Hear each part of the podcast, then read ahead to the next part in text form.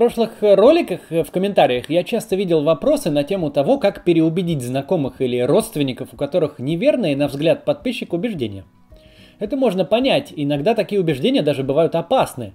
Например, если люди верят в мировой заговор вокруг коронавируса, или в то, что прививки вызывают аутизм, или что ВИЧ не существует. Часто приходится слышать, что люди спорят и приводят родственникам или знакомым аргументы, но это никак не влияет на их позицию – Конечно, иногда лучше просто не вступать в диалог с такими людьми, но сегодня мы обсудим, что делать, если переубедить человека все-таки хочется. За помощь в подготовке этого видео спасибо московскому сообществу уличной эпистемологии. Что это такое, я расскажу в конце. Давайте разберемся, как действовать на примере распространенного убеждения, что кроме Путина сейчас нет никаких достойных кандидатов на пост президента. Но вообще такие приемы можно применять для работы с любыми убеждениями, даже своими собственными. Так можно, например, свои убеждения проверять на надежность. Заметьте, мы не говорим правда или истинность, так как у нас часто недостаточно информации, чтобы адекватно это оценить. Однако, даже если у нас нет полной картины перед глазами, и даже если мы не можем говорить про некую абсолютную истинность, мы вполне можем сравнивать различные рассуждения между собой, так как некоторые рассуждения более надежны, чем другие. Например, послушать мнение ведущего по телевизору и прочитать научную статью обычно имеют разную степень надежности. Конечно, не всегда у нас есть доступ к более надежной информации. Например, для понимания научных статей нужен определенный уровень знаний и обычно знания английского языка. Но полезно обращать внимание на это и выбирать наиболее надежные источники из доступных. Теперь давайте поговорим о том, почему споры и аргументы часто неэффективны. Конечно, бывает, что мы приводим кому-то аргументы, и человек действительно задумывается и меняет свою позицию. Но так происходит далеко не всегда. Есть несколько причин, почему что-то может пойти не так в такой конструкции. Например, собеседник строит свою уверенность на других причинах, отличных от наших. Допустим, в разговоре с нашим гипотетическим собеседником, который считает, что кроме Путина нет достойных кандидатов на пост президента, мы проведем такой аргумент. Расскажем ему про людей, которых считаем достойными кандидатами и объясним, почему мы так думаем. Этот аргумент может быть верным и корректным, однако совсем не факт, что он изменит мнение собеседника. Почему же? Может быть, э, понятие достойного кандидата у нашего собеседника отличается от нашего? Или он просто не считает достойных тех кандидатов, о которых э, мы говорим, или тех, о которых он мало знает? Собеседник, например, может большую часть информации получать из телевизора, а по нему достойных кандидатов не показывают. То есть э, собеседника убеждает совсем не то же, что и нас, и поэтому аргумент не сработал.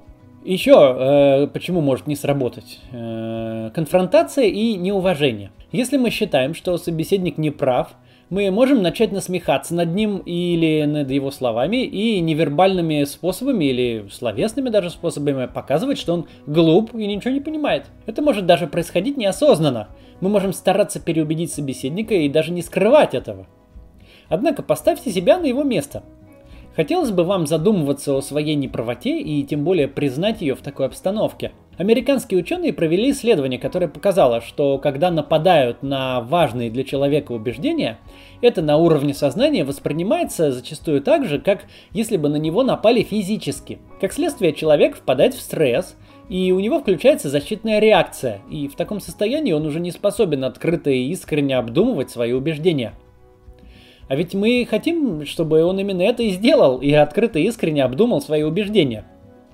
Это еще одна причина, почему споры неэффективны. Можно просто вступить в конфронтацию и ничего не добиться. Еще собеседник может быть не готов вообще сейчас к диалогу и глубоким размышлениям. Он может быть уставшим или занят какими-то другими делами, или просто ему хочется поделиться эмоциями и выговориться, а не спорить.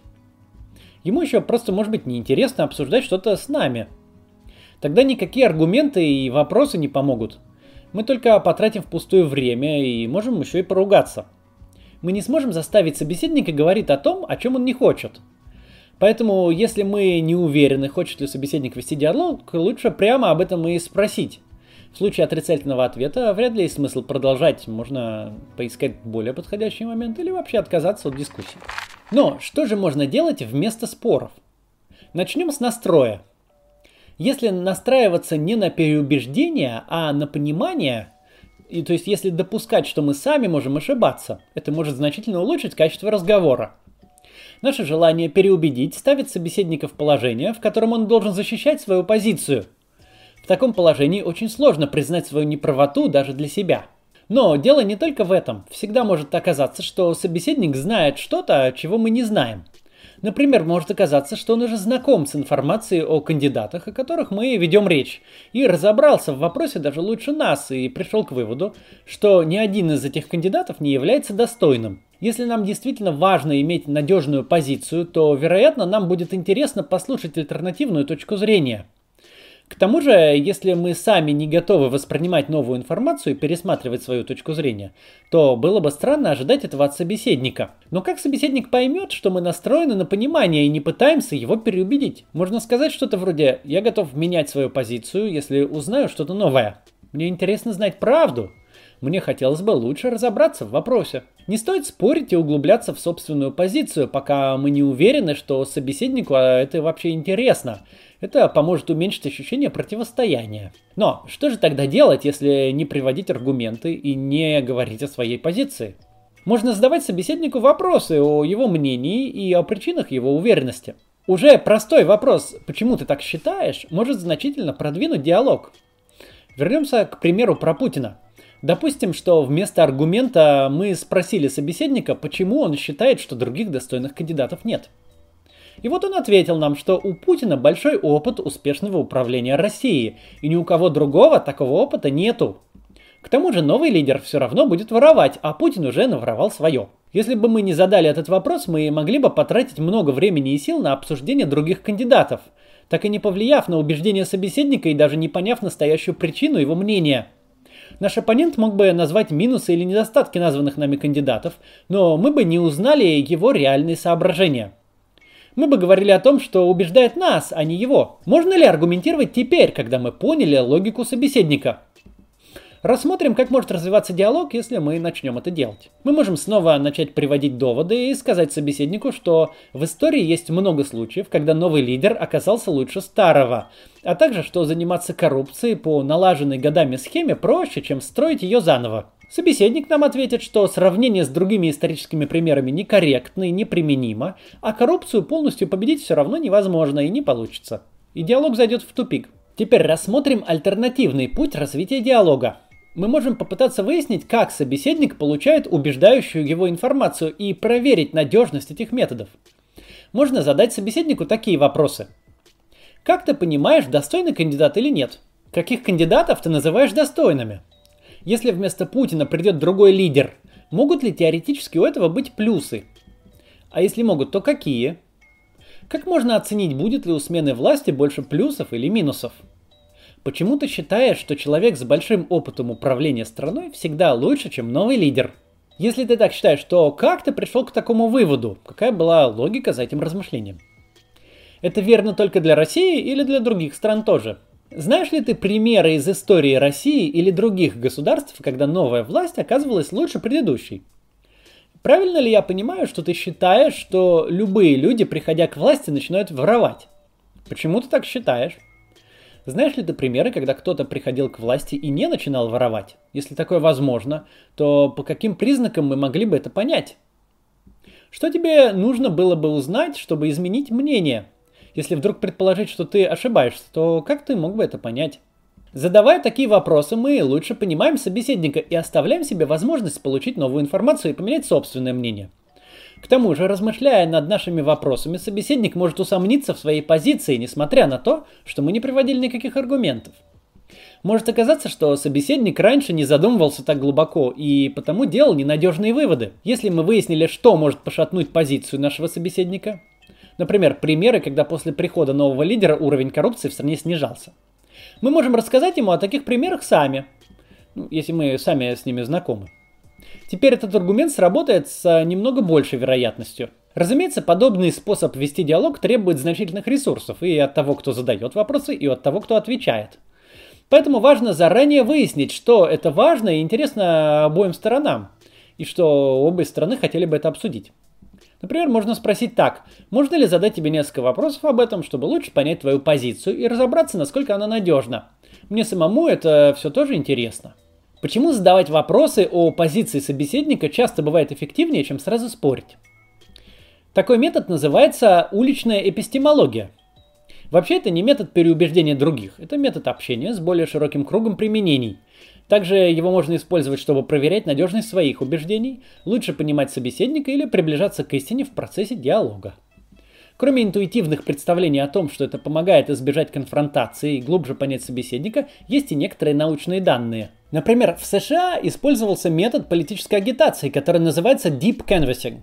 О нем э, есть исследования в Science. В США достаточно распространен такой способ агитации, как волонтеры, которые ходят по квартирам и агитируют за какую-то позицию. В данном исследовании это был вопрос, связанный с отношением к трансгендерам.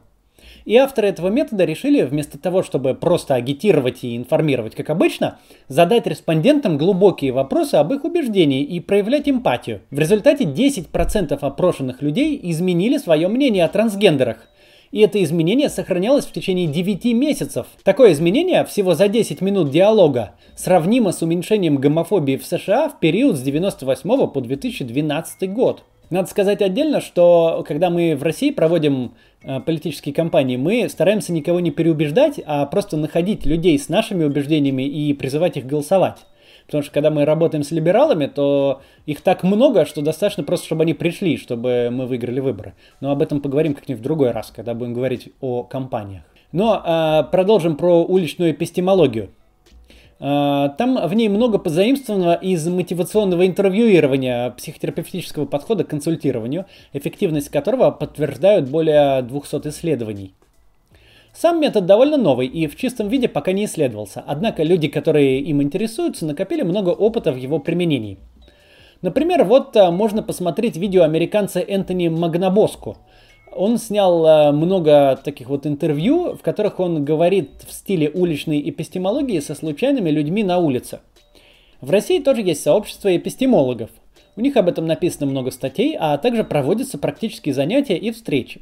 Я оставлю на московское сообщество ссылку в описании к этому ролику. Можете пройти к ним в группу или к ним присоединиться и тоже попрактиковаться. В целом надо помнить, что убедить кого-то, вашего родственника или знакомого в чем-то, что вам кажется очевидным и понятным, не такая уж и простая задача.